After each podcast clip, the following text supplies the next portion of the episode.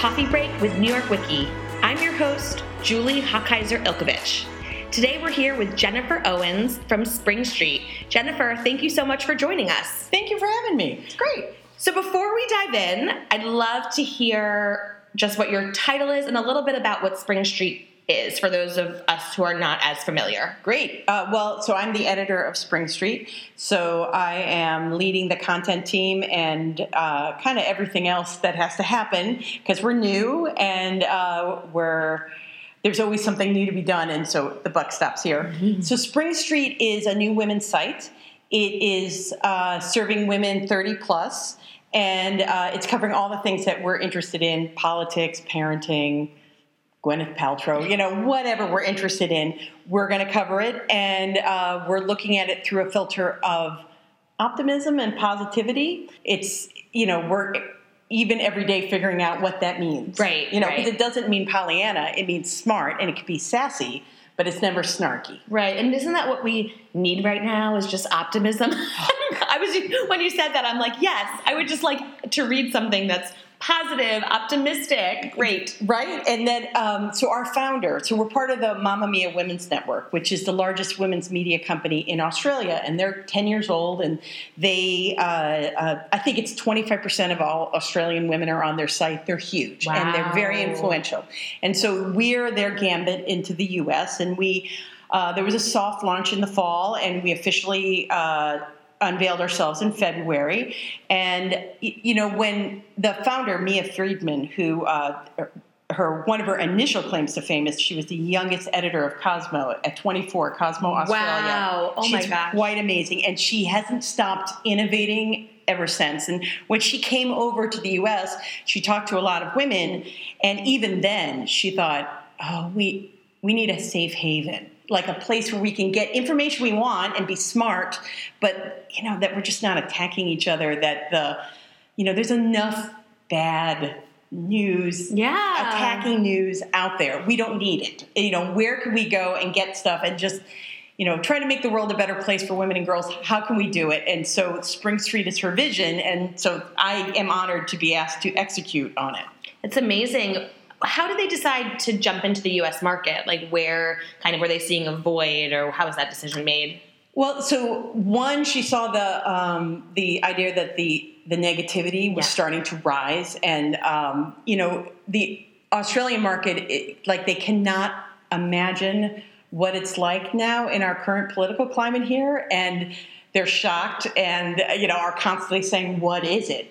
And so, uh, so she heard that but also uh, they're very successful as a business um, in terms of sponsored content. Their podcasts are incredibly successful, and they just thought they'd like to try a new market. They'd like to go into other countries as well. This is their first one. They have plans for others, and so she just thought a the sense of covering what is important to women, but also looking at that moment in your life where it gets overly fulfilled mm-hmm. when you're you know you've been running so fast to get that first job to get into your career and you made it and you're maybe a job or two in and now maybe you know you are getting married maybe you're pregnant having a baby maybe uh, your parents have an illness maybe you're trying to think about well now what what's my next career move? And it's a confusing time and there's so much content pointed towards young millennials right. that i i felt i know that i have always felt that way. You step into this moment where you're ignored. Mm-hmm. you know and it's that point you're not the ceo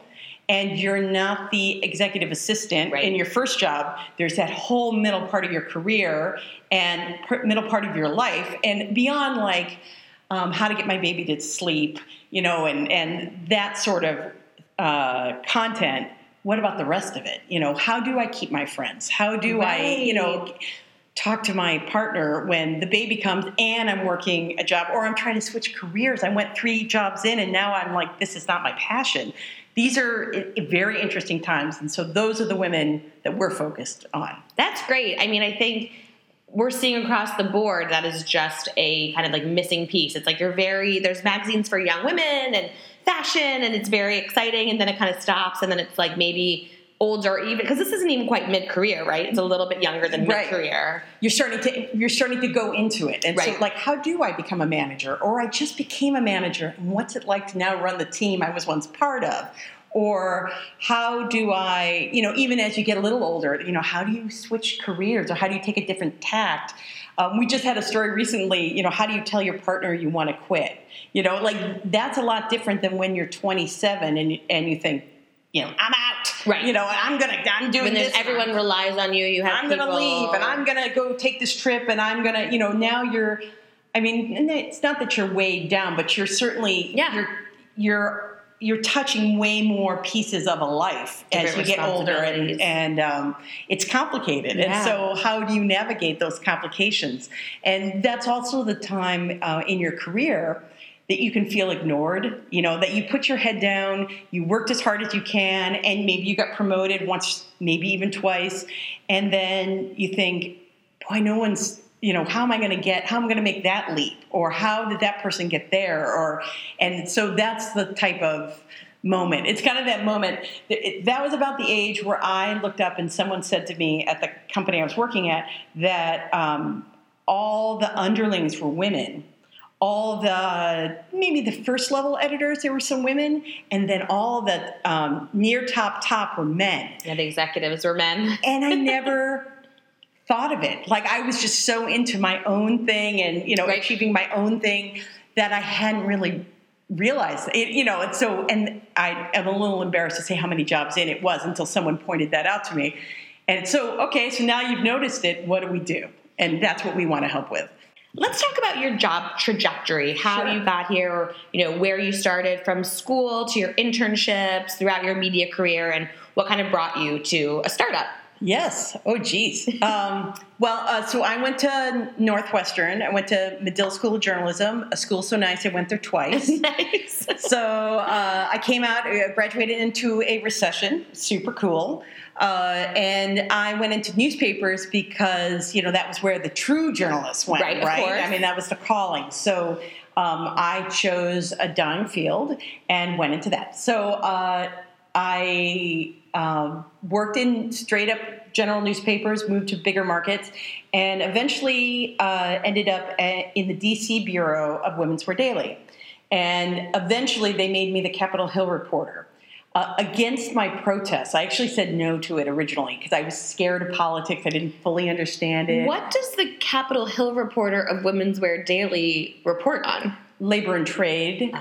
so you know Oh, all of that you know all that stuff that has gone over to china you know china at the time it was 85% of footwear is made in china you know apparel in honduras and macau it's international trade is hugely important to manufacturing fashion. and and um, retail and then you have um, uh, they also own like supermarket news, so like how food and agriculture is coming, and then labor rules because retail is still, uh, you know, you still need someone on the floor to actually sell your products. So, Right. so I did all that, and that was the moment where my journalism education in real life actually really began. They, the importance of being first, and um, it was fast and aggressive, Fairchild. Uh, really was great. And I had so much autonomy because I was out of the Senate press gallery that it was just great. You know, I'd call in and say, these are the stories. And I had to know what they actually were, but, you know, and, and write them. And so I did that for a while. And then um, I met the man who would become my husband, and I moved to New York. And I, I kind of went down a path of trade. I was at Adweek. Um, I was at, well, first at Folio and then Adweek. And I was at Footwear News again. Um, I was a managing editor there, and I kind of got to the point where I thought I started to get envious of.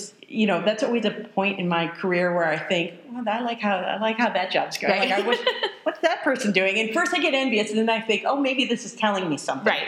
And so uh, I got to the point where I wanted to get into consumer.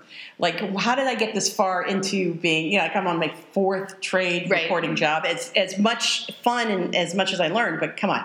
So um, the only place I could get hired at the time uh, was this wonderful place, Soho Publishing, which is knitting and crochet magazines. Love. I'm telling you, these these specific niche magazines, they can be the place. The boat place to knitting. be. They own Yep. Vogue Knitting. Vogue Knitting still goes strong, and they do these wonderful events. And um, uh, they are just they do creative stuff, and it was great fun. And it's interesting that part of it is as as pretty as it is and creative as it is. There's a technical writing for the patterns that was a whole new world, and they also did custom publishing.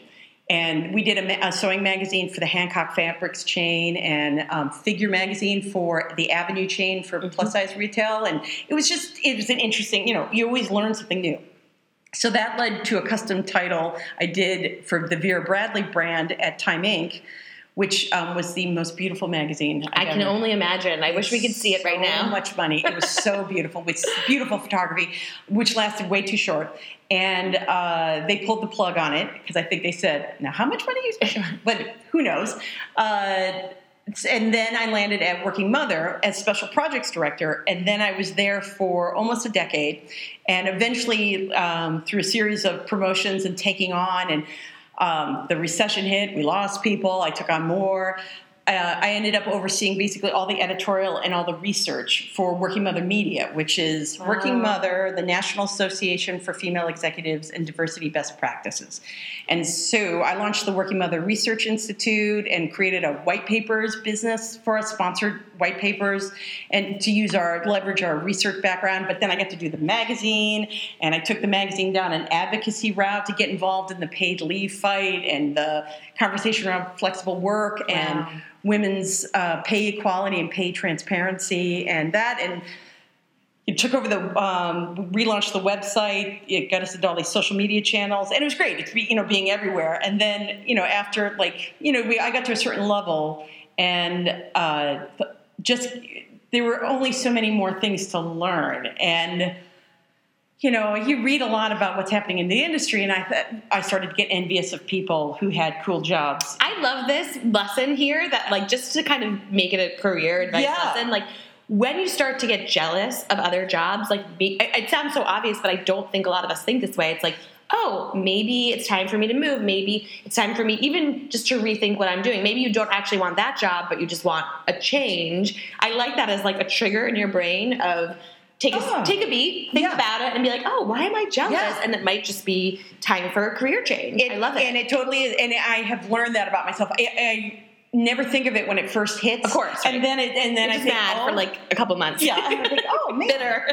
so that was when I started looking at digital. And the other thing I did at that point was I um, a coach. Uh, I was something through Northwestern. I had listened to this webinar talking about reverse engineering the job you want. Wow. So um, and it was a really interesting exercise. It is what's the job title?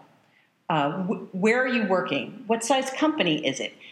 What do the offices look like? What you know, and kind of go backwards from uh, like title and move down. Right. You know, are you in an open space? Are you and and visualize what it looks like. That's a great exercise. I don't think anyone does that. I mean, we always talk about if you're going to interview to make sure you're like very aware of the environment, which I think also right. people don't do but that's as far not to think about like take a step back and before you're even looking like what is the environment so important. I really don't think any of us think about it when we're looking and you, so you can see it when you when you think about it yeah.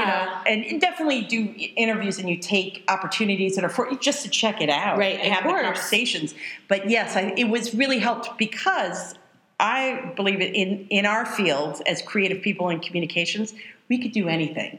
And when you start a job search, you're like, well, I could do nonprofits, right. I could do custom, you know, sponsored branded content. I could be the communications person for any entity. I could go into corporate. I could go into interpersonal in corporate. I could do external, internal. Like I could do anything. And it gets to be kind of stymieing. Oh, very overwhelming. Yeah. And and you start your job search applying for everything. Yeah. yeah. Right? And and then you start thinking, oh well that's not gonna, you know, do or um, like when I considered like all the work I was doing at the Working Mother Research Institute, you know, if I went down the research path as much as I liked it, it's getting into the world where people have PhDs in statistics, which I don't. I'm the I'm the person who takes the numbers and makes a story out right, of it. Right, you editorialize. That's it. a different job than running, you know, some sort of like a Pew research whatever. Right. So that wasn't, you know, let's be realistic of where I can go and what I can do. So um, that reverse engineering, it was like, you know what, I want to be uh, running something. I want to be. It's new, but it's not too new because I'm, you know, I like I have a family to support, right. and you know, and so Spring Street comes, and Spring Street is both a startup and and an extension of an established. Company. Right. There's the stability Yeah. of the established company, but you have like all the things that you were looking for. to start out and get going, and the and the team, and it's it's great.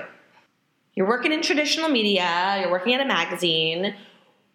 How did this opportunity actually come about? You knew what you wanted to do. Yep. So how did they find you? How did you find them? And how did you end up at Spring Street? Uh, it was just a job listing, and so I just put in for it and uh, talked to them and did the traditional thing. And, and actually, it was all done by uh, Skype and Hangout because it, our home office is in Sydney. But it was also getting ready for that took like a year.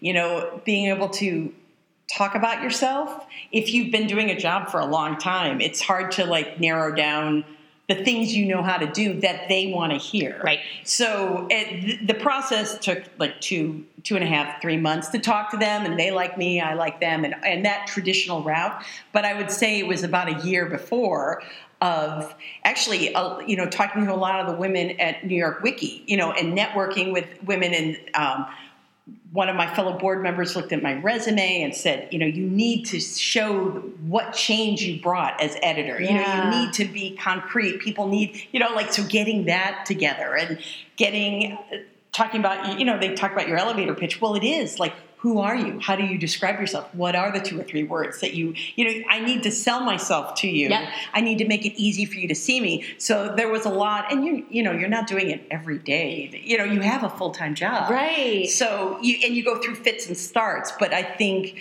it, certainly there was a job. You know, I gave sent some things, but also um, I think a big thing for me as someone coming out of traditional is knowing that I actually did know this stuff. Right.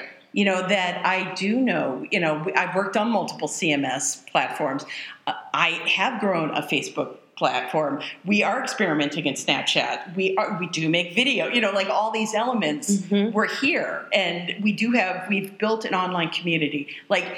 It, it's almost learning how to edit yourself because I, but I also did sponsored white papers Right. and I run the Working Mother 100 Best and I do, you know, like all the, and like how many, just like when they say with your resume, you know, try to condense it down, thinking how you think of yourself yeah. is, it's very hard because, you know, everybody wants to tell their whole story, you know. Did you, you at this point, you're mid career, right? You're like, Yeah. you've been in a job for a long time. Was it kind of like, annoying isn't the right word, but like, oh, I don't want to sell myself. You know, I think a lot of us we get very comfortable in our jobs, like, and all of a sudden it's really sometimes starting from scratch. Sometimes you haven't updated your resume in Well, yeah. ten years Right. because you haven't looked for a new job. You know, was that kind of almost like shocking the amount of work that you felt like you had to do to look for something new at that point? Yeah, and that's why you, I, I'm a big list maker, Yeah. you know. And uh, here at Spring Street too, you know, there's a lot of things we want to do. I'd love to get them all done today, but you know, Right. you set time priorities, and and I always think of a job search as a part time job. So you know, when are you going to fit in those times? I have two kids. I have other things Mm-hmm. to do. Um, I'm on various boards and Right. committee, you know, so it's like how to fit it in. But it would help me on those days where I think I got, I got, I got to do something Yeah. to know that I was doing something proactively for myself. That it helped with my mental, you know. Yeah, I mean, it's very Help. overwhelming. I think it's a good idea to look at it a little bit fragmented and like what mm-hmm. you're saying in terms of Break these are the steps that we need to do or I need to do. Like, first update my, your resume. Because I really think, especially when you haven't updated your resume, even in like a year, it just feels so overwhelming. And I honestly think that's a Oh, yeah. barrier that a lot of people can't even get Yeah. themselves past and have a full time job. So even if it's just like, and I think it's nice, you know, and you you said it took a year, like it takes a lot of time. So give Yeah. yourself that time. If you're going to update a section a day for a month, Yeah. like fine, that's Right. fine. Give yourself that time. It doesn't have to happen Yeah. all at once. Oh, definitely. And um, look at those people, you know, my theme, my theme of envy. Look at those people with the jobs that you're interested in and look at their LinkedIn. Like, how are they organizing themselves? What are they saying about themselves? Can you say that about yourself? Um, then, if yes, then you know like what the lingo is, how they're presenting themselves. But also, oh, are there skill gaps? You're like, oh, I don't know anything about whatever, then oh maybe I should take that Lynda course or I should go to General Assembly and you know and, and teach myself Yeah. that. It's if you have the luxury of keeping your job because meanwhile you want to do the best you can in the job that you do have because you know god forbid it disappears because you let it slip through your fingers. You know we all live in an era of certain job insecurity anyways Right. so whatever. But let it not be that you you did it. You know Right. that it's it's you're still working as hard as you can and being motivated in the job that you do have but then keeping this kind of you know part-time job in the evening. It's your your side hustle for a while. It's a really difficult timing issue of like starting to look for a new job when you're still kind of okay Yeah. at your job. Right. That or feeling okay at your job, I guess. Like just I think that's the problem. A lot of people go until they're so frustrated and get me Right. out of here right now. So it is good to think about. I'm I'm personally of an advocate of like always be open. Always be open oh, to Oh, new yeah. jobs. Like even you don't have to be looking, but I think a lot of times and I did this early in my career where it's like I never want to leave this job. I don't even talk to me about anything. I'm never updating my resume. Then when it's time to go, you feel like this incredible sense of urgency. Yeah. But I think if you're always thinking like not always looking for a job, but just open and knowing and like you're saying, looking at people's LinkedIn is great advice. It sounds so basic, but yeah, just steal what they're saying. Yeah. Flattery, you know, uh, you know, you don't plagiarize, but you put it into your own Right. words. Get the get know, the lingo down. Right. Because whatever, you know, like you can hear my lingo with um, sponsored content, native advertising, custom publishing. These are all the same things, you know, Mm-hmm. and the lingo changes. So be current in how whatever your industry is is talking about it. And you know, I, I do think envy. If you're not in a job where they're mean to you, or Mm-hmm. you, you know, you just have to go, or it's uh, the bottom's about to drop out, it is hard because it's like, well, and then you blink and it's another six months have gone by. I know, and you're, and at some point you may be desperate to go, go, or they may have to let you go. I think it really is like that. Timing's hard. Just keeping an open mind, though. yeah, is- and keeping fresh and and um, and then you know people talk about it and it's very and I didn't do it until I started thinking about it, but the whole networking that you know I was at Working Mother for like seven years through the recession, through um, we the company was sold, and it's just keep your head down, trying to get it together and do the best we can, and then you realize that you're not talking to anyone else outside of your company, you know, and maybe your couple of your college friends you still have, and so that takes a long time too. Though you can accelerate it with New York Wiki, Yeah. with organizations like that, where you can kind of come in and, and immediately you have eight connections because you went to the cocktail party. So, it's, you know, I totally give a thumbs up to going to the, and go to the networking time.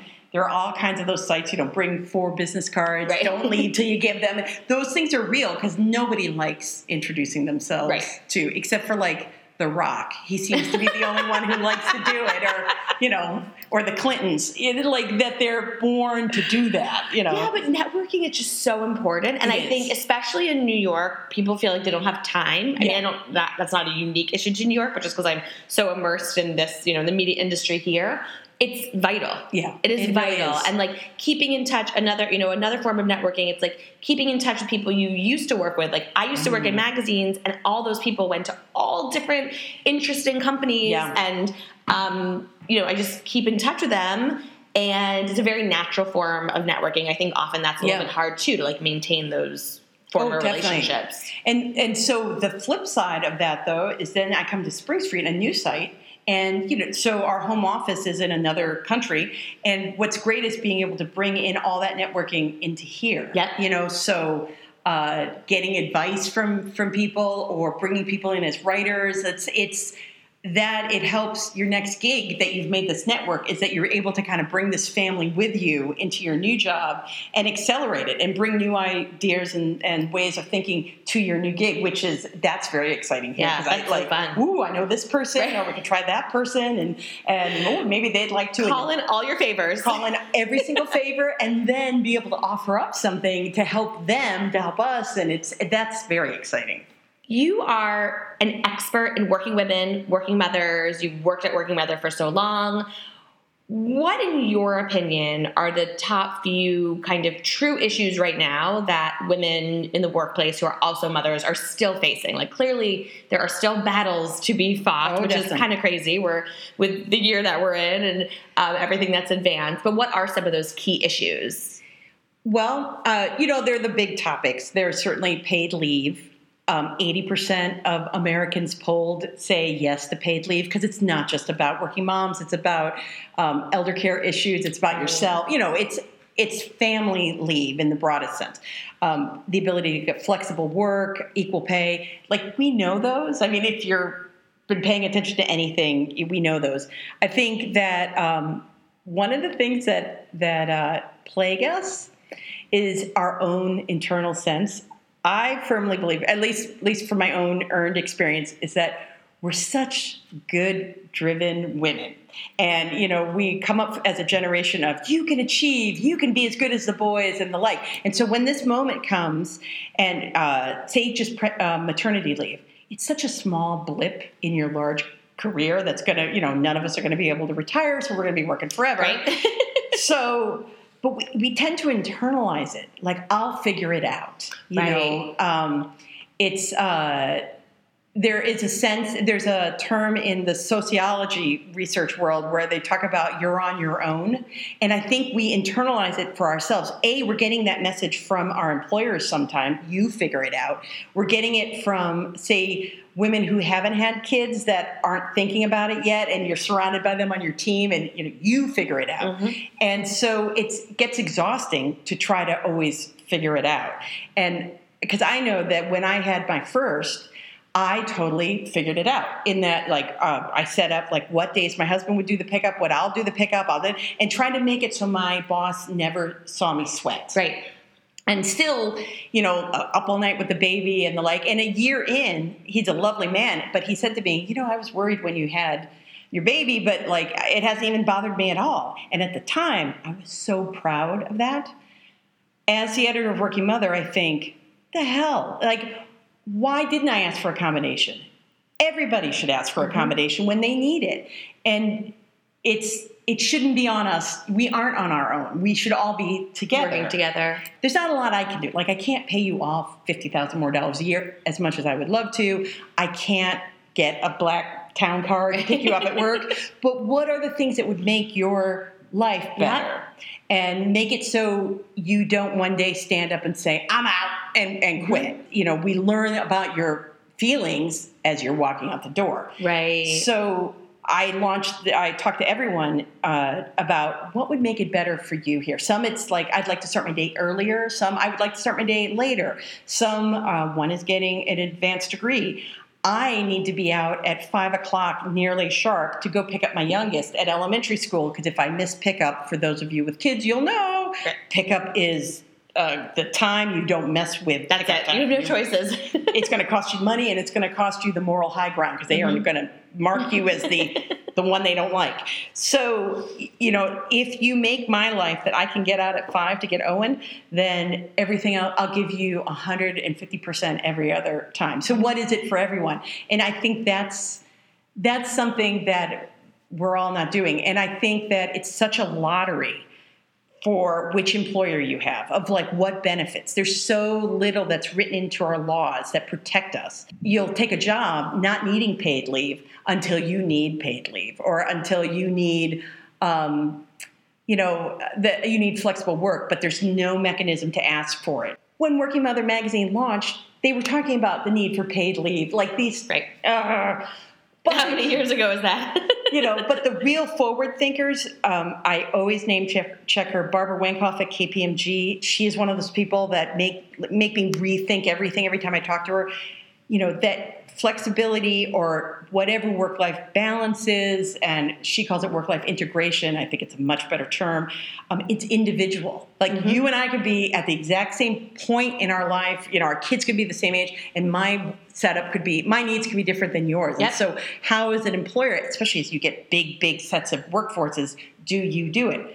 Well, one is to ask the questions and to think about these things. And that's a, a concern for me um, at the startup. Like, I bring that because anything that helps my team helps me. It makes me look good if they're performing and they feel good about it. And it's because it's, it's about achieving our goals, but it's also achieving our lives. Yeah. And so I think that's one of the things with Working Mother. Certainly, the big things of oh, just give us you know health care and the ability to to come in late or shift my hours or work from home when I need to. All that is real. But I think one of the things we don't talk about a lot is how we internalize it and that a great manager will ask, you know, how's that going? What do you need? Is there something I can do to help you?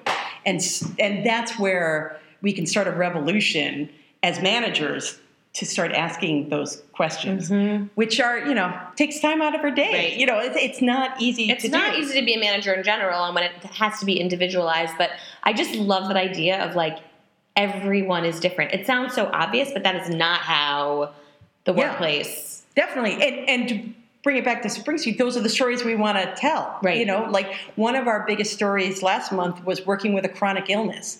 And I know from my working mother time that people who have disabilities that are non visible, that you can't see, you know, people see them as being somehow less than mm-hmm. someone with a cane, you know, or someone who is blind, which that's a disability of itself, but you can see it and you accept it. But someone who has rheumatoid arthritis, you're like, well, really? You know, and so working with that, what an interesting topic. And is a manager ever saying, what can I do to, to make that work? Well, sometimes it flares. And right. on those days, I would love to work from home. Great. You're still going to be productive, help you make your goal. I am totally the biggest. I founded National Flex Day, which is the third Tuesday of October, which is wow. National Work and Family Month, because for us to tell these stories. Because seriously, you know, work from home, as long as I can as long as you produce what you need to produce and you help us thrive, I really don't care where you do it. That's always been my attitude as a manager, but I think also what happens, like because of the nature of business right now, what I see is we build walls. So we're like, I'm having a personal issue, I just can't do my work goodbye, like shutting down yeah. Because you don't feel like you have the ability to talk to your manager and figure it out. Yeah. And every I have never seen success with building those walls ever. Like that yeah. doesn't work. But I think a lot of people just feel like it's the only option. It's like I am just figure it. Yeah, like I'm gonna miss. I have to miss this deadline just because it's my thing. Sorry, bye. Instead of being like, let's talk about it. You know, I really can't do this. Right. How do we make yeah. it work for everyone, for the company, and for me? But I think to your point, it's just really conversation. It's yeah. having those conversations, and they're, I, you know, I run a business. I, I'm passionate about flexibility. Yeah. I'm passionate about it. It's I can't. I can't be happy at work without it. I can't believe personally that there are still companies that don't have it, but I would say probably the majority don't like probably. it's growing it's growing because also what is flexibility shifting your hours right. is the lowest you know working from home some days spot there's all different ways so it's actually broader than you might think but it might not be the way you want it right that, that it's customized right I could talk about this all day. we have reached our lightning round. Oh no. I always get very enthusiastic about the lightning round. I am going to ask you a few quick questions and just Okay. Give me your first response. Um, okay, here we go. What is the best job you've ever had? Uh, Capitol Hill reporter for Women's Wear Daily. It's where I learned to like judge a story on my own and and be able to like communicate it back and then write it and being around all those old reporter dogs. When the reporter from the Chicago Tribune showed me his candy drawer, I knew I was in, and I, I, couldn't have been more proud. So it was that was probably it. I mean, every job is exciting, but that was a moment of transition yep. and and and feeling like, oh, I just stepped up and I can feel it, and that was very exciting. And I didn't want to do it, and, right. and to then do it and love it, that was very fun. That's great. What's the worst job you ever had? Ever? It could be, you know. Uh, working as a waitress at the Higbee's uh, Westgate department store restaurant, where um, our big seller was Welsh rarebit, which was like some dried up piece of bread with this cheese sauce, and you put a piece of parsley on it. It was terrible. Sounds disgusting. It was disgusting. And I loved Higbee's, but I did not like being a waitress there. Oh, you're so um, friendly, and I feel like you would be such a good waitress. You probably faked it pretty well, even if you hated it. Uh, maybe I don't even know. I kind of can't believe I even had that job. what is the best career advice you ever received? Uh, that it's just business. And I don't live by that every day because I do get too wrapped up and I do take things personally, but it's constantly in my mind that um, uh, Michael Atmore, who's the editor of Footwear News, it has a story, and it the upshot is, yeah, it's just business, and that we should remember that there's more to life right. than work, and it's very hard I don't know, you know, for us type A driven, we're gonna we'll make that deadline. It's women. It's it's still a lesson to keep in mind. Mm-hmm. It's a great thing. It's just business. it is right. It's so simple. That's great but. advice. And what's your most memorable office moment throughout your career? Is there just a moment that stands out to you? Uh, yeah, I'm sure. Um, you know, I can think of all, like, I've cried three times um, in frustration, and I can remember all of those. Like, one, and the one, like, it was always in frustration, like, um, oddly at the knitting and crocheting magazines.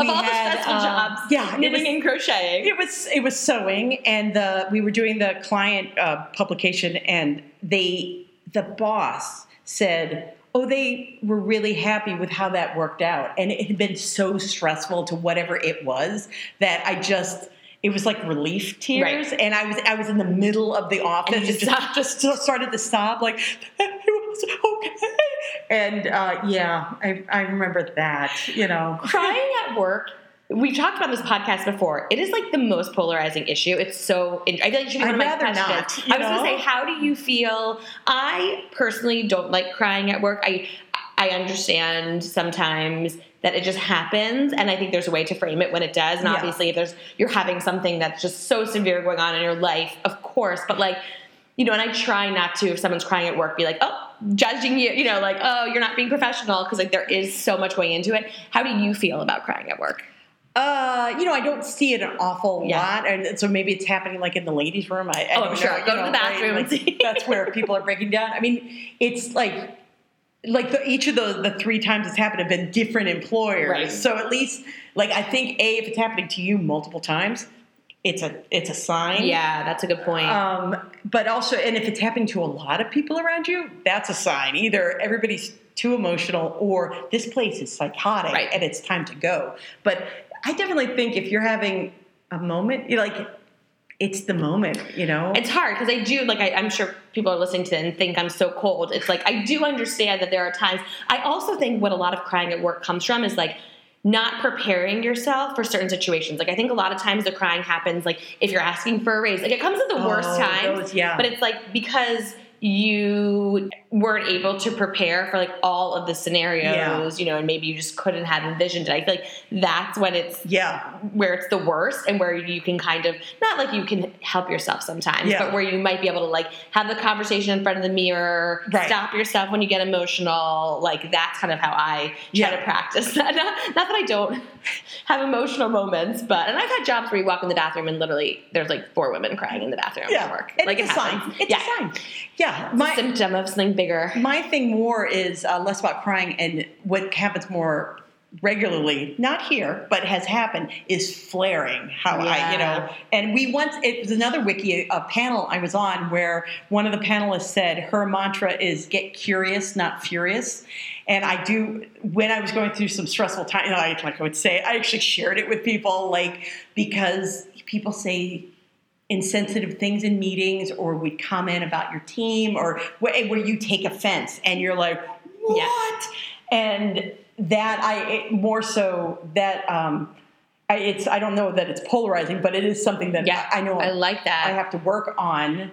And i think it's also a sign of frustration. Like yep. if you're flaring all the time it's like something's not happening here either to that the communication's wrong somehow or the way you see things and the way they see things are different. And I think maybe it's the like yin to the yang of mm-hmm. crying is the flare of anger. I would personally say worse than crying at work to me is yelling at work. Like if someone's oh, yelling, yeah, yeah. I'm like, I can't. I just don't respect. Well, as soon as someone yells, yeah. I'm like, I stop listening to what you said. Like, we're done here. Yeah. I really like. I've had managers who yell at me, and it doesn't make me upset. It just makes me be like, okay, we're, we're done. Like, I can't, you know. But I think you know, I, I like to call it, um, and I can't remember if we've talked about this podcast before, but like take a beat. Like I'm always yeah, like, take a right. beat. Yeah. So no matter what situation you are, and that probably helps both crying and flaring, yeah. like take a second before you right. react because yeah. the ripple effect of your reaction could affect your career for like it's not yeah, worth it. It's not worth it. And it's it's hard to remember, but that come, you know, with age comes hopefully some wisdom to to be there. And you know, I keep saying those are the types of stories because those didn't happen to me when I was younger. Yep. It's when you're in those management meetings, and it tends to be, at least for me, it's something you said about my team's work. That's when you know the mama bear thing, right? And, and that's where I'm like, what? What did you just say? And I'm not yelling, but I get very like, Arr. yeah. And that kind of stuff happens at that midpoint where you're starting to like like so how do you how do you defend your your team right. how do you how do you acknowledge the wonder of your team's efforts and not like look like you're stealing it? Or but how do you also talk about it and not give up all your glory to you know all these things and it's all about presenting yourself and communicating. And yeah how do you not flare is my personal it's really interesting. And i think also like to the conversation we're having today it probably happens more both all the emotions when you're mid career and you're dealing with all this other stuff. So right. it's like when you do have a family at home and you feel like all, your brain is pulled yeah. a million places. I actually think that's probably where more at a more emotional time. Like you would think it might oh, be yeah. like when you're younger and junior and green, but I really do think it's like when you're overwhelmed. Like I've just seen oh, women yeah. in the workplace. It's just you know, and so it is kind of it's it's that's hard to manage, and that's again why it's like take a beat. Like, what's really bothering me? Yeah. Is it the conversation I had with my husband this morning, or is it actually yeah. this meeting? Oh, and then you're you're mid management right. for a reason because you've got pressure from above and you've got pressure from below from all, and all around. You know, and yep. now here you are, and it's like, can we tell those stories? You know, here at Spring Street, where I love know, that. Let's let's talk about what happened. You know, what was it like in that meeting? Yeah. You know, and what was it like when you had to leave because you had to make school pickup? Right you know it's, re- it's reality i've done it it's it's not fun like right. oh gotta go you know or you do the you know i have a hard stop at five and mm-hmm. no one everyone says uh-huh and then it's like 459 right. and it, they show no sign and you have to be the one to get up yep. these are the stories of your 30s I have really enjoyed this conversation. I love it. Thank you for sharing your career path. Thank you for sharing kind of behind the scenes of really what's affecting working women and mothers. Where can our listeners find you? Where can they follow you? Oh, the, my best place is Twitter. Okay. So I'm underscore Jennifer Owens, all together, one word. Um, I'm also uh, the at Spring Street uh, US for uh, Twitter too. Uh, I'm often that person as well. But the underscore Jennifer Owens is. Uh, I am on it all the time and talking about things for women and for working right. moms. Yes, please, listeners, join the conversation on Twitter with Jennifer. This was so fabulous. Thanks again for your time. You've been listening to Coffee Break with New York Wiki. Thank you to our amazing team. Our producers, Kylie Harris, Chelsea Orcutt, and Chrisanne Grisey. Our editors, Aaron Mathewson and Chelsea Orcutt. Rachel Bowie manages marketing. Alex Fetter wrote the theme. Additional recording and editing has been done at Stoosh Studios with the help of Steve Francis. For more information about Coffee Break with New York Wiki, go to nywici.org slash podcast. I'm your host, Julie Hochheiser Ilkovich. Thank you for listening.